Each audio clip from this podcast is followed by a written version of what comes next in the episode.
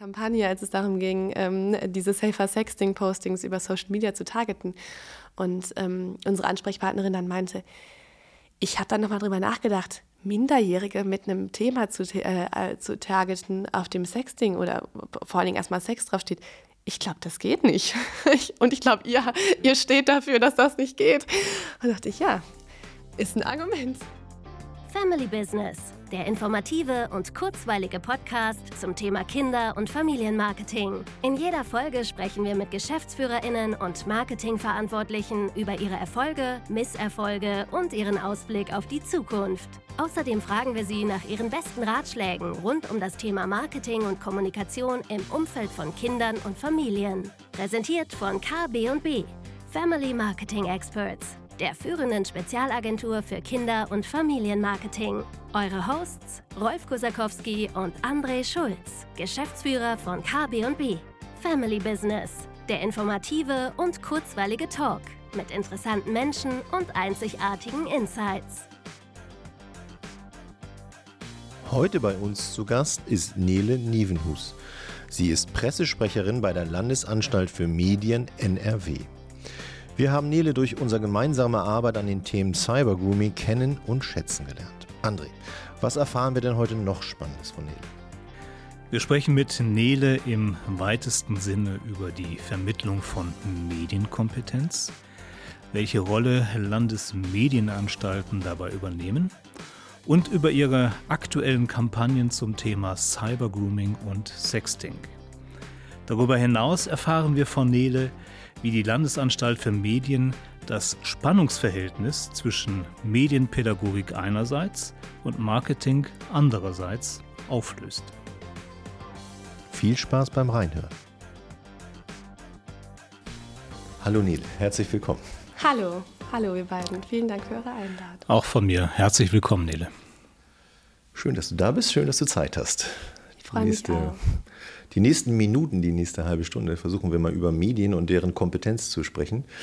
Deswegen so die erste Frage an dich. In deiner Kindheit, was waren da die vorherrschenden Medien? Ah, in meiner Kindheit. Also natürlich der Fernseher. Streng reguliert. Das wäre meine zweite Frage gewesen, natürlich. natürlich, mit klaren Fernsehzeiten. Ähm, ich glaube, ich bin groß geworden, ja, ganz klassisch mit äh, 18.30 Uhr, irgendwas, was dann bei, äh, im, im Kika lief und Sandmann. Und ähm, jetzt muss ich ein bisschen rechnen, oder nee, das iPhone oder digitale Medien warten bei dir auf jeden Fall im Internet schon Sinn, aber iPhone oder Telefon müsstest genau, du die erste ja. Ja. In meiner Jugend äh, war ICQ ein Riesending. ICQ, ja, Wahnsinn. Ja, äh, also Chatten und auch Knuddels, was es ja heute tatsächlich noch gibt. Ich ja. glaube, ICQ gibt es gar nicht mehr. Ähm, genau, Knuddels war ein Ding und ICQ auch und Handys auch, äh, aber vor allen Dingen entscheidend war die SMS-Flat. Also äh, irgendwie WhatsApp oder sowas gab es noch nicht. Das iPhone ist, als ich in der Oberstufe war, ja genau, als ich in der Oberstufe war, kamen so die ersten internetfähigen Handys äh, auf den Markt. Und insofern ist es dann erst so mit dem Studium wirklich dazugekommen. Ja. Aber bist du ja mit auch die erste Generation, die diese ganzen Mediensprünge ja dann auch miterlebt hat. Das stimmt. Also vom Fernsehen 1830 bis ICQ und immer weiter ist ja schon auf jeden Fall der große Weg gewesen. Ja, ja. sehr spannend. Ähm, Nele, Pressesprecherin der Landesanstalt für Medien NRW. Magst du uns kurz erklären, was deine Aufgabe und vielleicht sogar die Aufgabe der Medienanstalt ist? Ja, vielleicht fange ich damit sogar an. Ähm, die Landesanstalt für Medien NRW ist eine von 14 Medienanstalten in Deutschland. Ähm, die sind föderal organisiert, die Medienanstalten. Mhm. Hamburg, Schleswig-Holstein und Berlin-Brandenburg. Wer mitgerechnet hat, da fehlten jetzt noch zwei, sind jeweils eine. Ähm, genau, und wir sitzen in Nordrhein-Westfalen. Wir sind eine relativ große Medienanstalt mit äh, über 100 Mitarbeitenden. Und wir haben drei zentrale Aufgaben. Zum einen Recht zu sichern, also die Rechtsdurchsetzung in den Medien sowohl Rundfunk, Radio als auch äh, im Internet zu sichern und ähm, Vielfalt zu fördern. Also wir haben ganz viele Förderprogramme für JournalistInnen, für journalistische Start-ups und dergleichen. Und äh, Kompetenz, Medienkompetenz zu vermitteln, also äh, Kinder und Jugendliche und eigentlich alle Menschen zu befähigen, sich in Medien selbstbestimmt verhalten zu können. Was für eine große Aufgabe. Das stimmt. Also ganz alle André, bevor du einsteigst. Äh, aber Meine deine Aufgabe. deine Aufgabe Ja. ist natürlich das Entscheidende noch. Ja, genau. Ähm, genau, ich bin äh, Teil der Kommunikation, Pressesprecherin. Meine Aufgabe ist, das zu vermitteln. Also immer dann, wenn es, äh, wenn es Ergebnisse gibt, wenn wir ähm, einen Erfolg hatten, entweder ja, in der Rechtsdurchsetzung, also in der Aufsicht, oder natürlich ein neues Angebot im Bereich der Medienkompetenz haben, dann ist es meine sehr großartige Aufgabe, darüber zu sprechen, das bekannt zu machen. Also ein wirklich extrem breites Aufgabenfeld, ein sehr wichtiges Aufgabenfeld. Ich glaube, Medien, Medienkompetenz, eines der wichtigsten gesellschaftlichen Aufgaben überhaupt.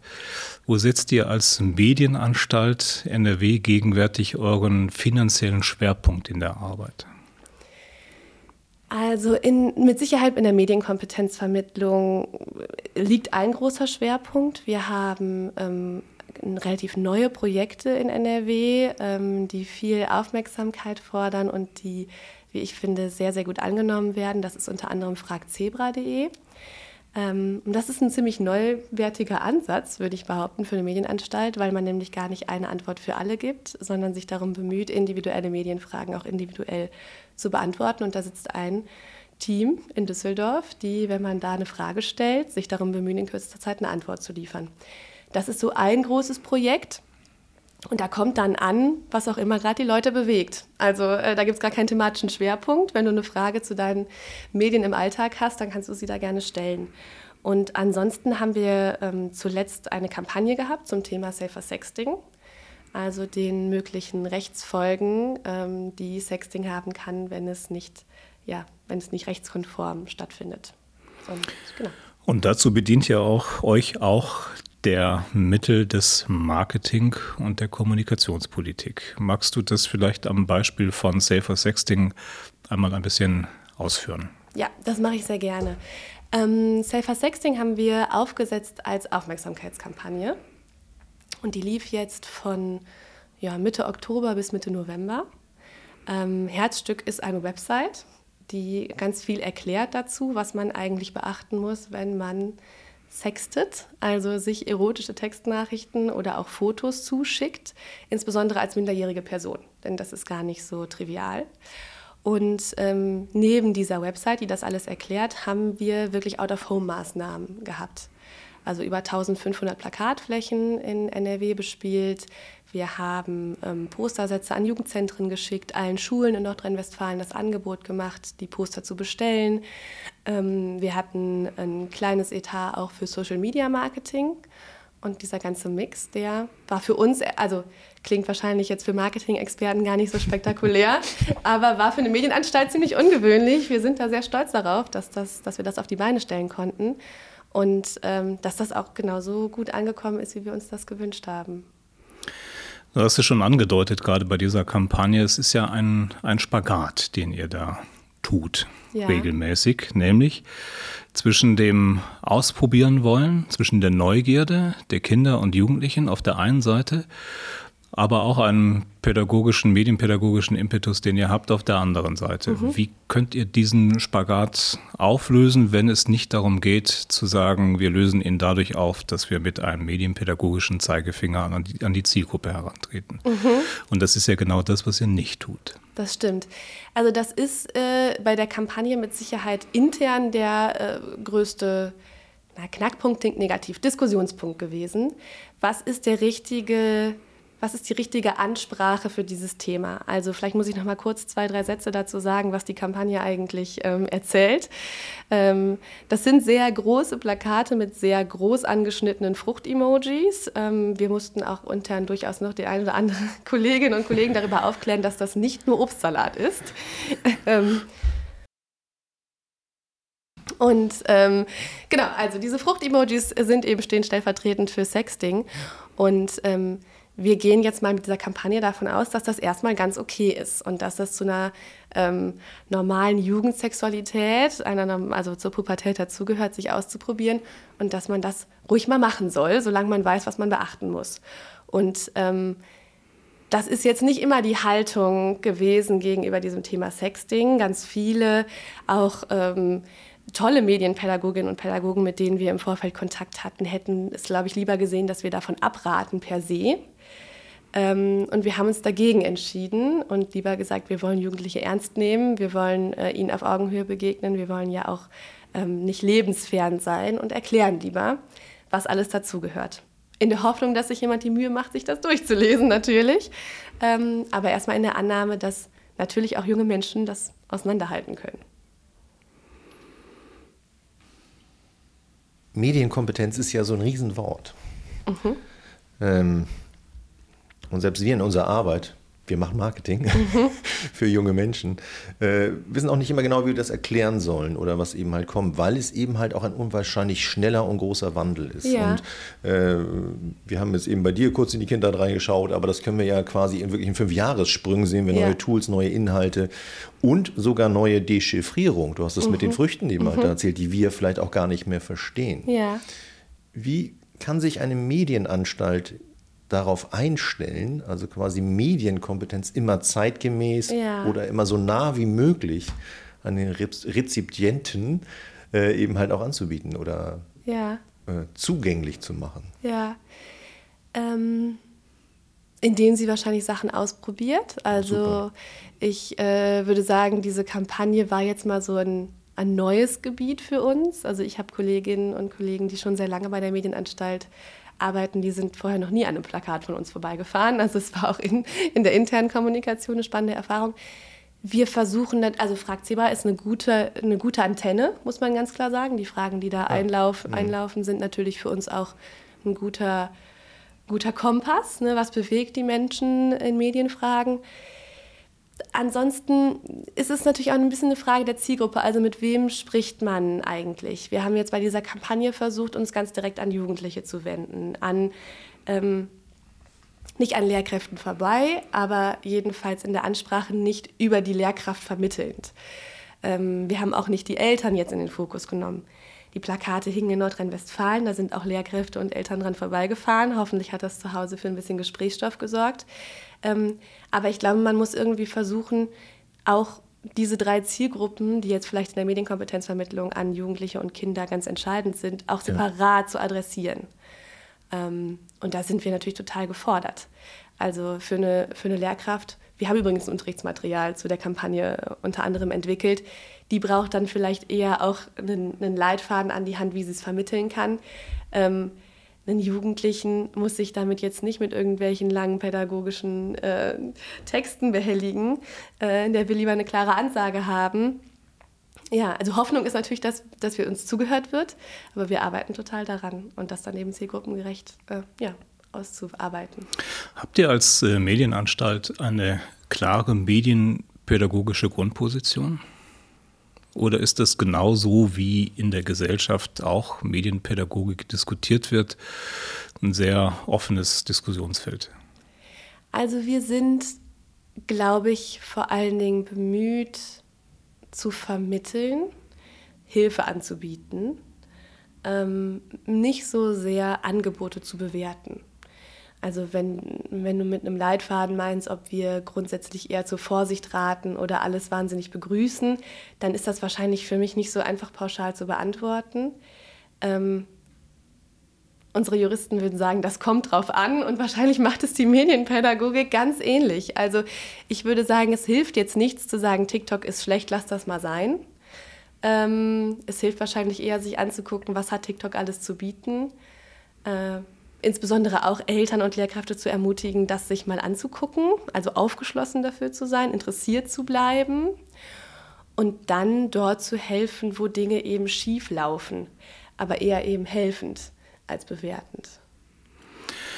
Du hast eben gesagt, ähm, also Frag Zebra ist so eine, eine Plattform, so würde ich das jetzt mal übersetzen, ähm, wo Fragen auflaufen, ja. Hilfsangebote abgefordert werden ja. oder erbeten werden ähm, für euch ein, ein Kompass, eine Orientierungsmöglichkeit, wohin die Reise geht. Wohin geht denn die Reise bei Kindern und Jugendlichen? Was sind so die Schwerpunkte der Fragen, die euch erreichen? Mhm.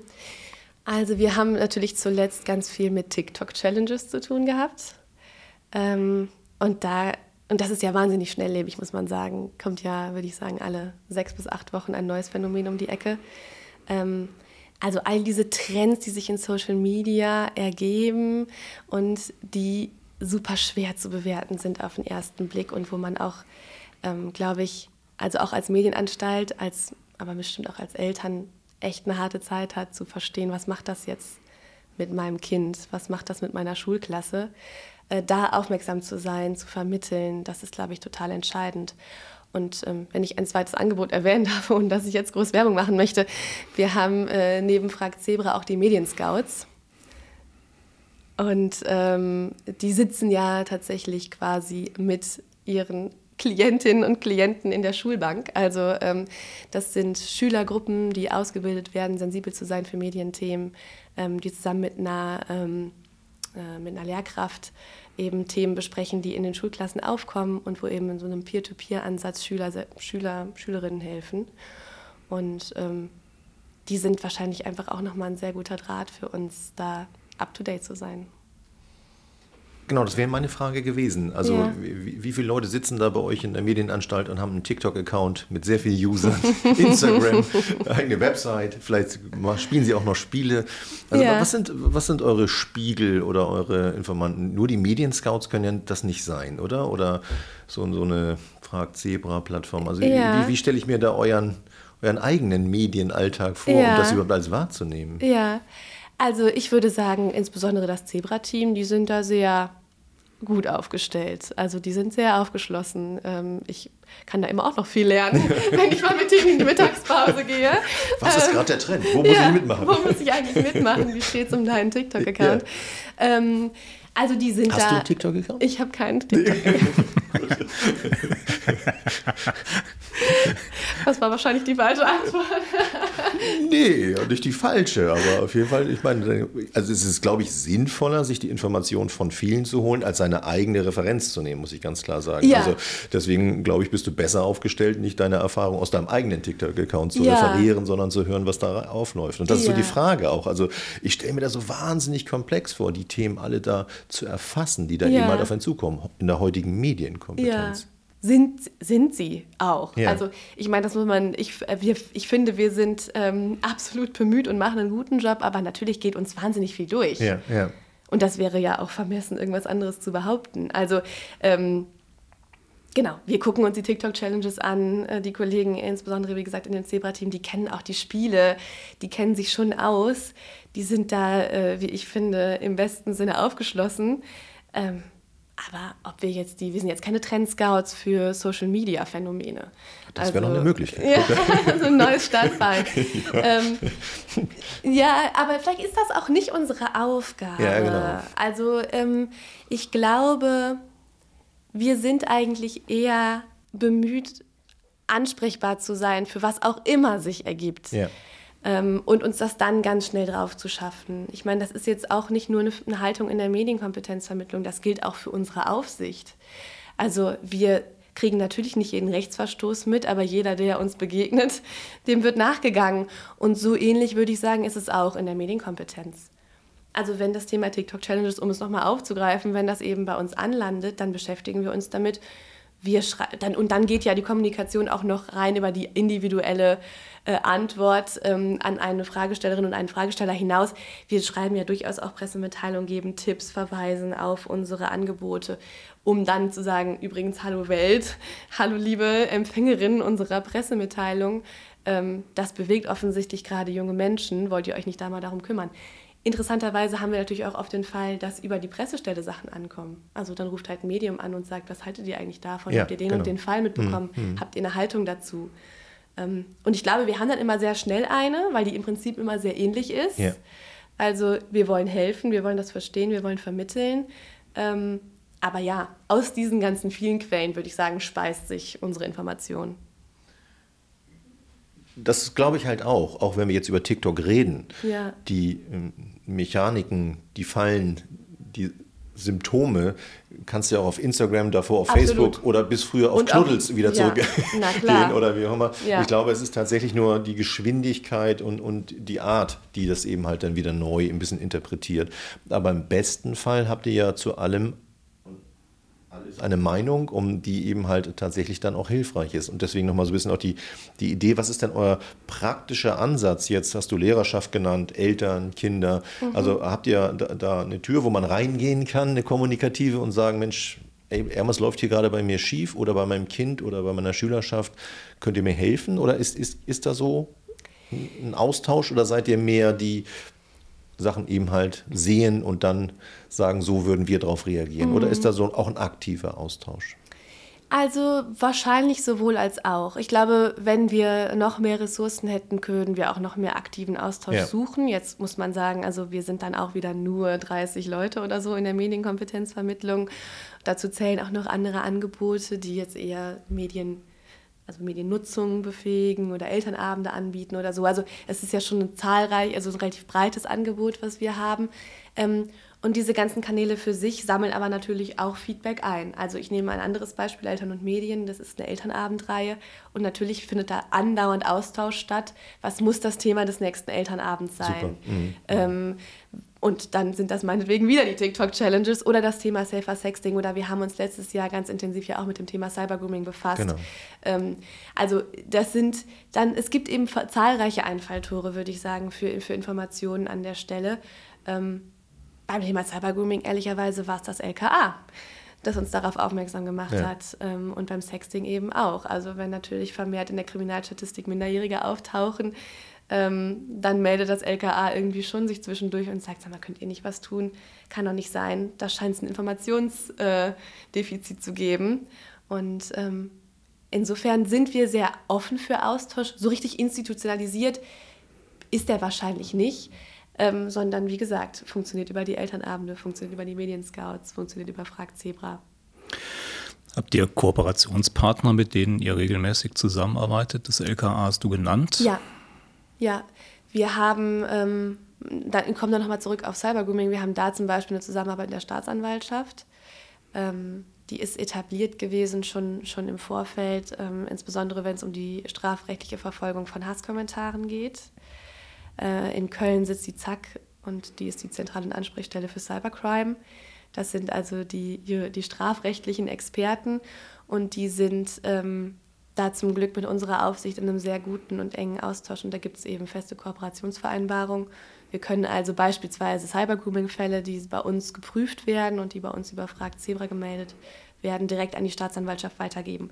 Und das ist natürlich ein toller Service, denn ähm, gerade so im Bereich Cybercrime ist es sehr, kann es, glaube ich, eine sehr schlechte Erfahrung sein, damit zur Polizei zu gehen. Das sollte natürlich nicht so sein und ich glaube, das wird auch immer besser, aber das muss man eben nicht, also wenn man sich an die Medienanstalt wendet.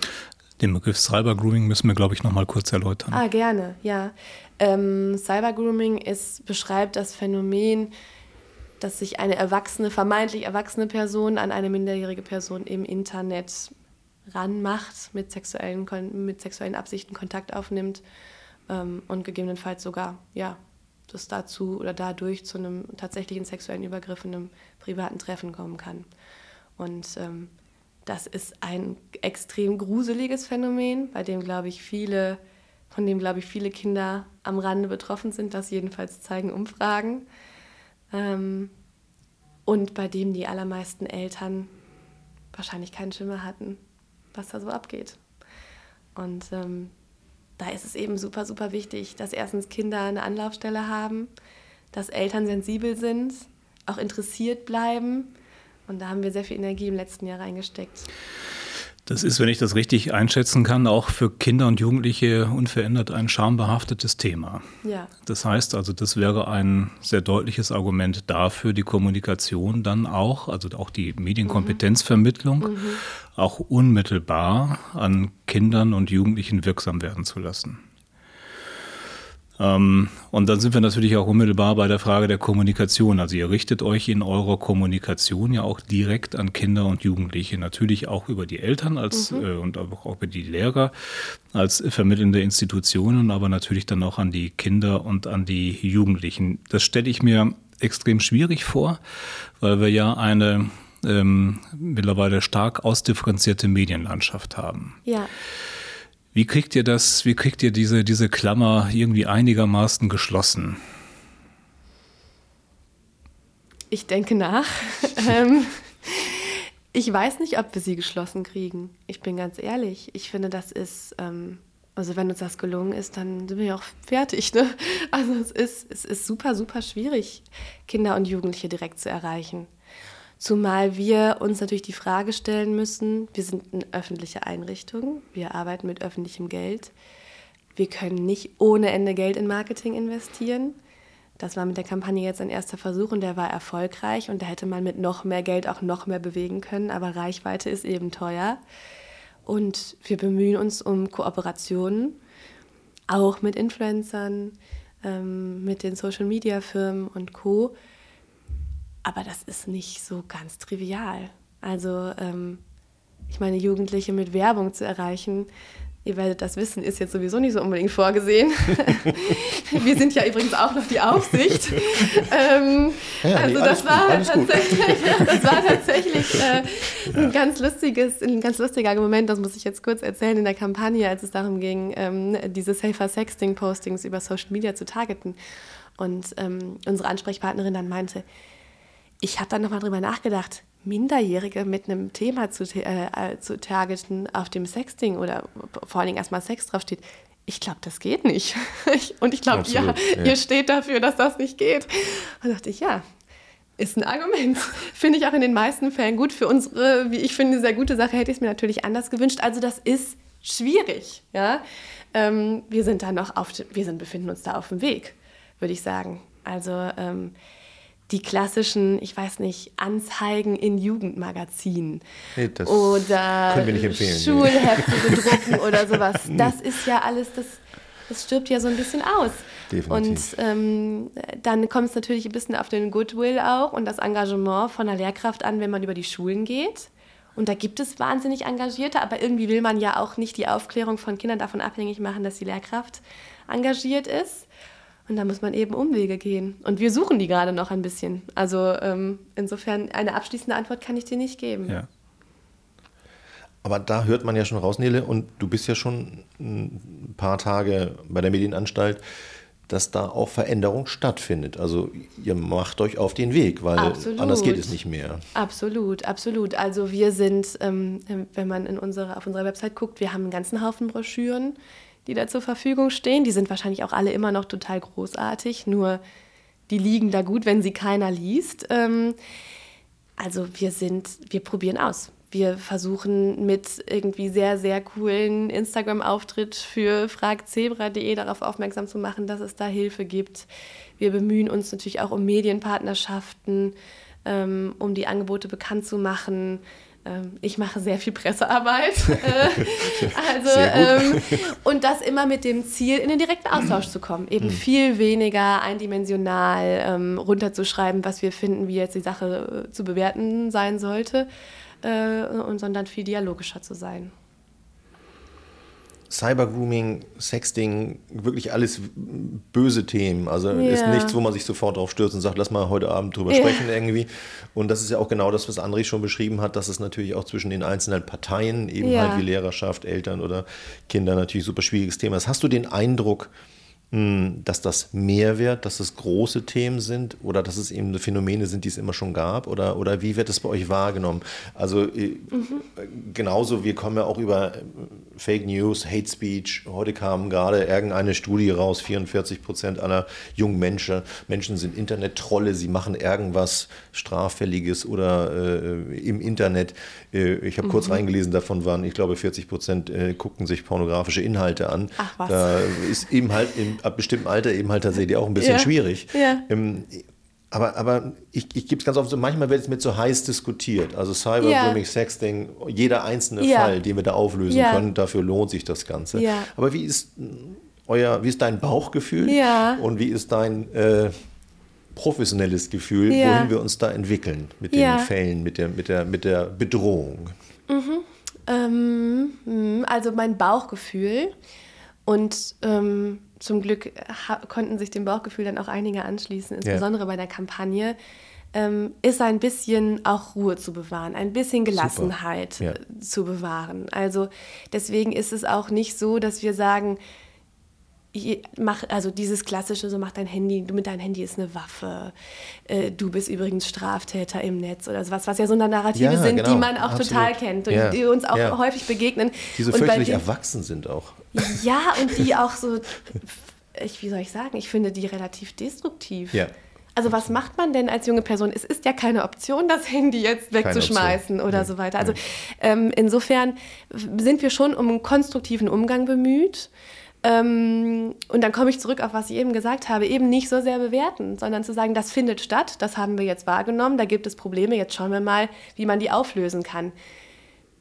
Ohne so wahnsinnig alarmiert zu sein, ohne gleich völlig hektisch zu werden, ohne ähm, so extrem besorgt zu sein. Denn, das darf man ja nicht vergessen, natürlich ist das schrecklich und jeder einzelne Fall ist genau. extrem besorgniserregend und mhm. Auch bedrückend. Ja, das sind ja schlimme, schlimme Geschichten, die da passieren. Aber die allermeisten denken sich ja nichts dabei, finden das lustig, haben eine gute Zeit, verlieben sich eben, haben ihre irgendwie erste Beziehung und die findet eben auch digital statt. Das kann ja nicht schlimm sein. Mhm. Ja, und auch Cybergrooming, ähm, das ist abartig. Aber das ist nicht das Einzige, was im Netz passiert. Ja? Den Rest nee. der Zeit chatte ich mit meinen Freunden, verabrede ich mich zum Sport, zum Kino, zum weiß ich nicht was, folge irgendwelchen Idolen, die es auch früher schon gab. Ähm, und, äh, und da finde ich, sollte man, das darf nicht alles so ein bitteres Gefühl kriegen. Mhm. Ist mein Bauchgefühl und ist, glaube ich, auch immer mehr unsere professionelle Haltung dazu. Ja, also ich, ich, verstehe auf jeden Fall, also was du sagst, weil natürlich dieses unaufgeregte bin ich sehr dafür, sind wir sehr dafür. Ja. Tatsächlich, wenn Eltern natürlich hören, dass Kinder damit konfrontiert sind, gerade ihre, kann ich die Aufregung sehr gut verstehen. Absolut. Aber genau was du sagst, vielleicht ist es ja der erste Reflex, das nicht eskalieren zu lassen, sondern erstmal wirklich auch sachlich drauf zu schauen und ja. zu gucken, was sind da für Möglichkeiten. Denn ich glaube, eine Sache gibt es aktuell nicht, so die ganz große Gebrauchsanweisung für das große Internet oder Social Media, die hat ja noch keiner geschrieben irgendwie. Ja, die wird es also, wohl auch nie geben. Nee, genau, sie wird ja, ja jeden Tag neu geschrieben, auf jeden Fall. Aber ich finde, ist, man muss es dann teilweise so sachlich wie eine Gebrauchsanweisung auch nehmen. Absolut. Und dann sagen, Mensch, wenn das passiert ist, was können wir jetzt machen? Mal gucken, ob die Batterie leer ist oder.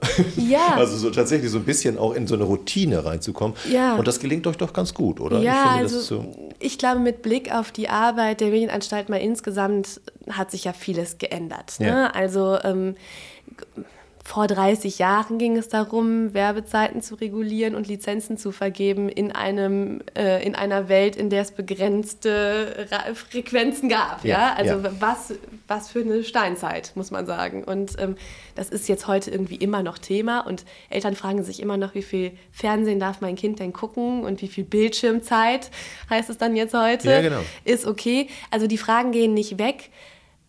Aber die Haltung hat sich gar nicht so sehr verändert. Ja. Also wenn ich jetzt früher gesagt hätte, lass den Fernseher aus, das ist schlecht für dein Kind, würde ich wahrscheinlich heute sagen, Smartphone, also vor 17,5 kann ich das nicht empfehlen. So, nee. Und so wie man irgendwie konstruktiv äh, hilft bei der Frage, wie viel Fernsehen ist gut, so hilft man konstruktiv bei der Frage, welche Apps und welche Jugendschutzeinrichtungen und welche Vorkehrungen kann ich treffen, ähm, damit mein Kind sich dort wohlfühlen kann. Und ähm, das gilt eben in der Aufsicht wie in der Medienkompetenz gleichermaßen. Also äh, insofern die Gebrauchsanweisung wird es nicht geben. Da sind Menschen unterwegs, sie machen ja. Fehler, das entwickelt sich weiter, dann gibt es neue Angebote, die muss man erst kennenlernen. Ähm, die Haltung bleibt wahrscheinlich immer ein bisschen gleich. Ich würde gerne nochmal einen anderen Aspekt eurer Arbeit ansprechen, also Medienvielfalt. Und Medienkompetenz bedeutet ja auch Sicherung der Demokratie. Mhm. Das ist ja im Grunde genommen eines der äh, Rückgrate unserer ähm, demokratischen Grundordnung. Schafft ihr es auch, den Bogen zu spannen zwischen dem Verständnis Medienvielfalt und kompetenter Umgang mhm. mit Medien und in Medien bedeutet eben auch Sicherung eines demokratischen, einer demokratisch verfassten Grundordnung? Oder ist das eher, was ich Jugendlichen überhaupt nicht verdenken kann, überhaupt mhm. nicht? Ist das dann eher Ausdruck eines, einer passiven Rezeption von Medien? Also, gute Frage. Wir, unsere Rolle für den Schutz der Demokratie, unserer Rolle für den Schutz der Demokratie sind wir uns, glaube ich, als Anstalt sehr bewusst. Also wir haben ja auch nur den ganz charmanten, also ganz dezenten Claim der Meinungsfreiheit verpflichtet. Ähm, und ich habe eine Kollegin, die immer auf dem Weg zur Arbeit sagt, komm, heute retten wir wieder die Demokratie und fröhlich verhalten. Oh, das ist schön. Das ist schön, ne? Ja. Storytelling hat perfekt funktioniert. Ein schöner Ansatz, ähm, ja, ja. Also ich, uns ist das total bewusst. Ähm, in der Medienkompetenzvermittlung findet das statt, allerdings natürlich viel so eher im, im Bereich der ähm, Informationskompetenz. Ne? Also die Frage, wie, wie rezipiere ich Nachrichten, worauf muss ich achten, muss ich Quellen irgendwie prüfen und so weiter und so weiter. Und das ist natürlich ein klassisches, ähm, also das würden wir bei Zebra, das thematisieren wir auf deren Instagram-Account. Ne? Achte doch mal drauf und das so ist Werbung gekennzeichnet und so kannst du, hast du mal geschaut und es gibt ein Impressum und so weiter. Ähm, das ist natürlich auch Gegenstand eher für so ein Unterrichtseinheitenformat oder so. Das findet statt. Ähm, das ist allerdings äh, oftmals natürlich viel weniger populär als die Fälle, in denen man bei vermeintlicher Gefahr hilft. Also ähm, insofern ist das ein Angebot, was existiert, ähm, bei dem wir auch gerade so zu Corona-Zeiten extrem viel Energie reingesteckt haben. Ne? Wie erkenne ich Fake News und bin ich da aufmerksam und lasse ich mich nicht in die Irre führen und was reißerisch ist, ist vielleicht auch reißerisch. Ähm, aber das ist jetzt, würde ich sagen, aktuell wieder etwas weniger geworden, ohne dass es unwichtiger geworden wäre. Die Medienanstalten hast du, die Medienanstalten hast du eingangs gesagt, sind föderal strukturiert. Es mhm. gibt 14 davon in Deutschland. Ähm, ich kann das verstehen, wenn es um die Frage der Medienaufsicht geht. Ja. Ähm, aber bei den Themen, die wir jetzt gerade diskutiert haben, Cybergrooming, Sexting, Frag ja. Zebra als Instrument der medienpädagogischen Vermittlung könnte ich mir auch Modelle vorstellen, die nicht föderal äh, strukturiert sind, sondern vielleicht auch zentral strukturiert sind. Ja. Also ähm, es ist tatsächlich so, dass nicht alle Medienanstalten den Auftrag zur Medienkompetenzvermittlung haben. Das muss man so ein bisschen einschränkend dazu sagen. Und ansonsten findet natürlich Austausch statt. Also es gibt mit ClickSafe ähm, oder Handysektor durchaus auch schon Angebote, die von mehreren Medienanstalten gemeinsam betrieben werden, aus mehreren Bundesländern gemeinsam betrieben werden. Und ähm, gerade so Angebote wie Zebra, die sind durchaus prädestiniert, auch deutschlandweit ausgerollt zu werden, zumal man ja sagen muss, dass wir nicht keine Antwort geben, wenn die Frage aus Baden-Württemberg kommt. Ja, das ähm, also das fragen wir nicht ab.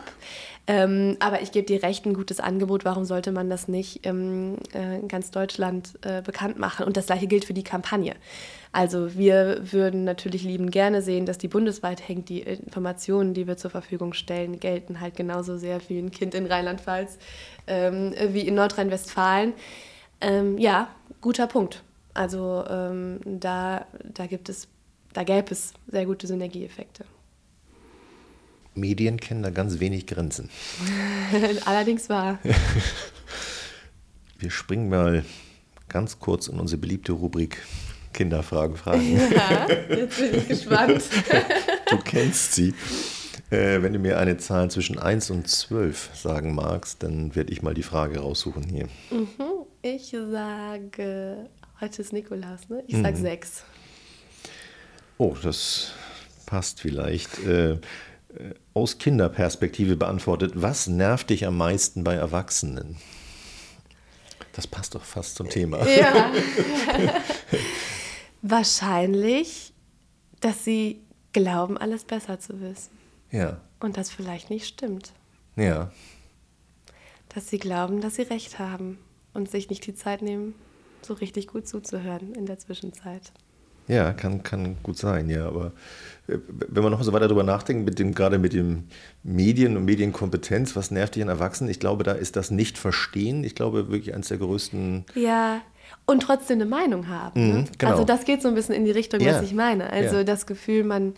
Also, das ist auch eine krasse Herausforderung. Also, in meinem Freundeskreis kriegen jetzt die ersten äh, Kinder und ähm, ich sitze mal da und denke, mein Gott, man, da muss man ja auch Medienkompetenz vermitteln. Also aus der Perspektive einer Person, die das ta fast tagtäglich irgendwie damit zu tun hat, denke ich mir, was für eine schwierige Aufgabe.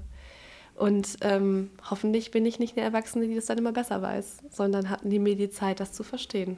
Also und wenn du jetzt in deine Kindheit äh, zurückspringst, äh, hat dich das da auch schon genervt bei den Erwachsenen? Also, dass, dass, dass sie alles besser wussten? War das bei dir auch schon so? Ja. Also ich erinnere mich natürlich lebhaft an so Diskussionen mit meinem Vater, wie jetzt diese Matheaufgabe zu lösen ist und man hat einen konkreten Rechenweg von seiner Lehrerin ja. beigebracht ja, und der kann Klassiker. einen anderen Weg und das war Klassiker. falsch. Ja? Also um nur ein, äh, ein sehr beliebtes Beispiel zu nennen. Was Medien angeht, ah, weiß ich, ja, jein. Ich glaube, meine Eltern hatten nicht so wahnsinnig viel Ahnung von ICQ, aber das war jetzt, oder ne, von diesen ganzen Chatprogrammen, aber das war natürlich auch gleichzeitig extrem viel weniger geheim, also ich habe es nicht versucht geheim zu halten, dafür gab es auch keinen Grund, die waren da ganz gelassen, aber es hat eben das, äh, der Computer in meinem Kinderzimmer andauernd ah oh gemacht und dann kam wieder eine Nachricht und so. Es war relativ, es erschloss sich relativ schnell, um was es da geht. Ja, ja wirklich, es ist Sound meiner Jugend. Das ist ja. schön, ja. ähm, ja. Und ähm, das haben die, also die haben das, glaube ich, beobachtet, die haben das am Ende nicht so richtig wahrscheinlich auch extrem engmaschig verfolgt oder so. Ich musste dann nicht so wahnsinnig viel vermitteln. Das fand ich jetzt noch einfach. Aber wenn ich dann andere, auch Kolleginnen oder Kollegen sehe, deren Kinder dann den ganzen Tag irgendwie ähm, Fortnite zocken oder sowas, puh, also ich kenne mich nicht, ich muss ganz ehrlich sagen, ich kenne mich nicht super gut aus mit Fortnite, ja, und ähm, ich würde mich, äh, müsste mich sehr, sehr bemühen, hätte ich ein Teenie-Kind zu Hause, da mal durchzusteigen. Und hoffentlich hätte ich dann die Muße, mir das erklären zu lassen. Ja, das ist ein ganz wichtiger Punkt, würde ich gerne mit dir jetzt auch nochmal, bevor wir dann auch irgendwann wieder zum Ende kommen müssen, aber nochmal kurz reinschauen. Also, wenn Komischerweise fragen mich viele meiner Freunde und Eltern, was ja. soll ich mit meinem Kind machen in sich Medienkompetenz, weil sie natürlich ja. meinen Job kennen oder wie auch immer. Äh, habe ich immer eine Sache parat und ich, sage ich immer, und genau das ist das, was du ihm gesagt hast, interessier dich dafür. Ja, das ist so der, der, der, erste Punkt, weil, weil sonst entsteht eben halt dieser Graben alleine schon von Missverständnissen. Ne? Und, und warum es vielleicht faszinierend ist, das zu spielen oder wie auch immer. Aber auch da wieder so die Frage an Nele, als Person, aber eben halt auch als Spre Pressesprecherin ja. der Medienanstalt. Was glaubst du, was ist der wichtigste Ansprechpartner in Medienkompetenz? Also Lehrerschaft, Eltern, Kinder direkt. Also was, wo ist das größte Momentum drin, um wirklich Medienkompetenz herzustellen? Mhm. Ich glaube nicht, dass es da nur eine Antwort drauf ja. gibt. Also ich glaube nicht, dass ich jetzt sagen könnte, das sind ganz klar die Eltern und dann ist eigentlich alles tutti ähm, ich glaube, wichtig ist, dass, es, dass wir uns als, als Gesellschaft nicht darauf verlassen, dass es eine Person übernimmt, ja. sondern dass es viele, viele Stellen gibt, an denen man Hilfe bekommt. Und ähm, das ist ja auch wahnsinnig individuell. Ich meine, nicht jedes Kind wendet sich gerne an seine Eltern und nicht jedes Kind hat einen guten Draht zu seiner Lehrkraft und andere eben schon. Hauptsache, jemand von denen weiß Bescheid. Also das macht es jetzt nicht einfacher, aber im Grunde genommen würde ich sagen, alle müssen sich ein mhm. bisschen besser auskennen.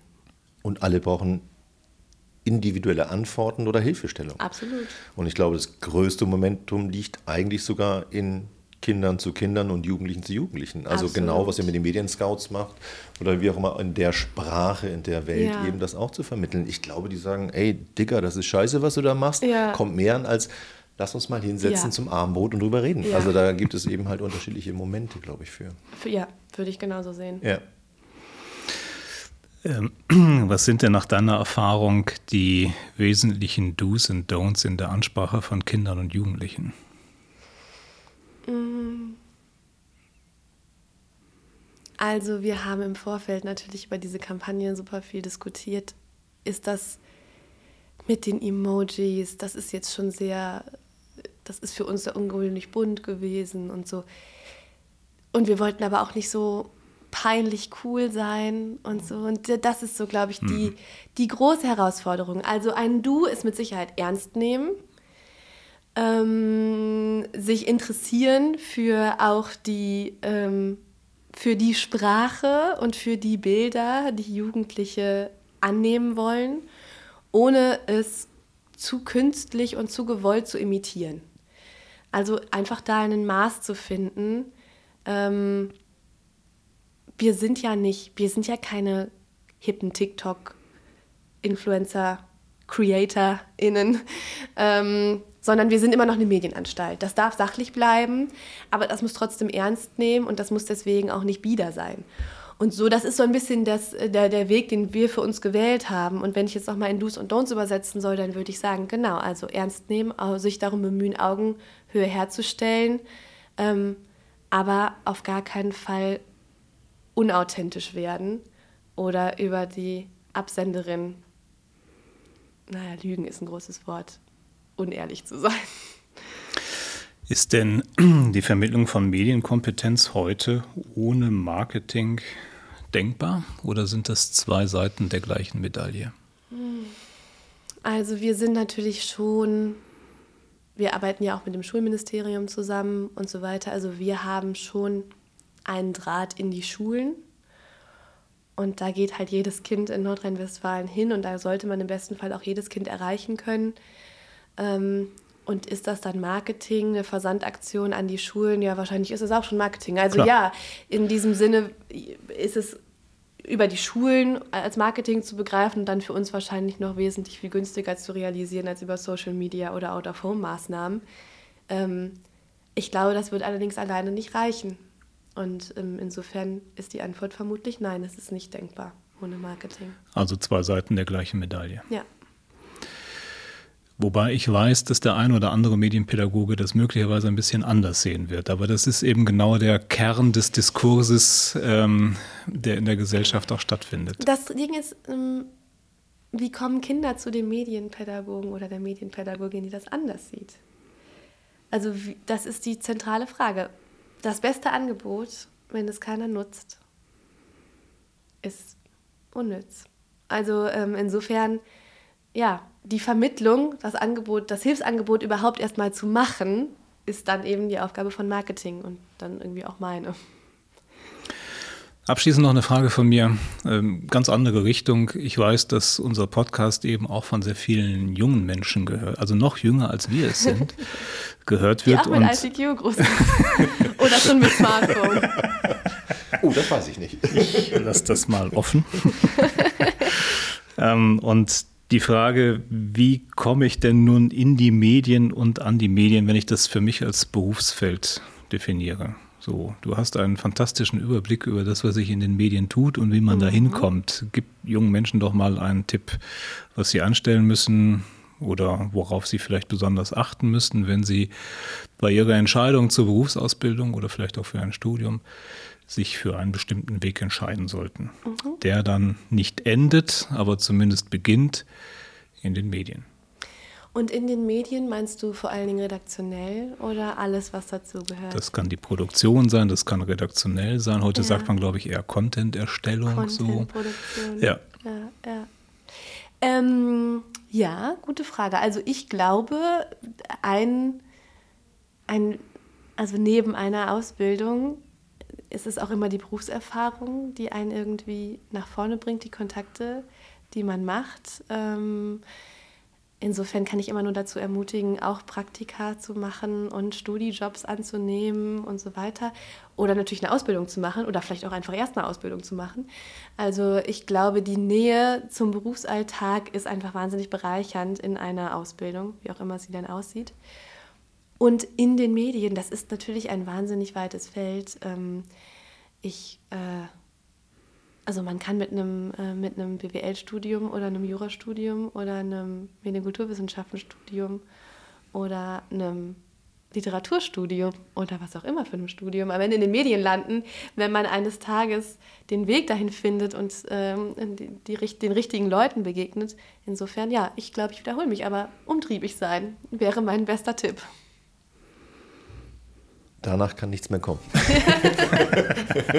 umtriebig sein, umtriebig bleiben. Liebe Nele, vielen, vielen lieben Dank für die Zeit, für die Antworten, für so komplexe Themen und ja. dass du die so sympathisch und fachlich qualifiziert rüberbringst. Schön, dass du da warst. Ja, ich, ich habe mich sehr wohl gefühlt. Vielen Dank, ihr beiden, für die Einladung. War ein tolles Gespräch. Hat viel Spaß gemacht. Vielen, vielen Dank. Danke. Ich habe das Gefühl, wir sehen uns wieder. so, das war's nun leider auch schon wieder mit Family Business, dem Spezialpodcast rund um das Thema Kinder- und Familienmarkt. André, was muss man denn tun, um noch mehr von uns zu hören? Wenn es euch gefallen hat, abonniert gerne unseren Kanal oder besucht uns auf unserer Website und hört euch frühere Folgen an unseres Podcasts. So oder so, wir freuen uns auf das nächste Mal mit einem bestimmt wieder ganz tollen Gast.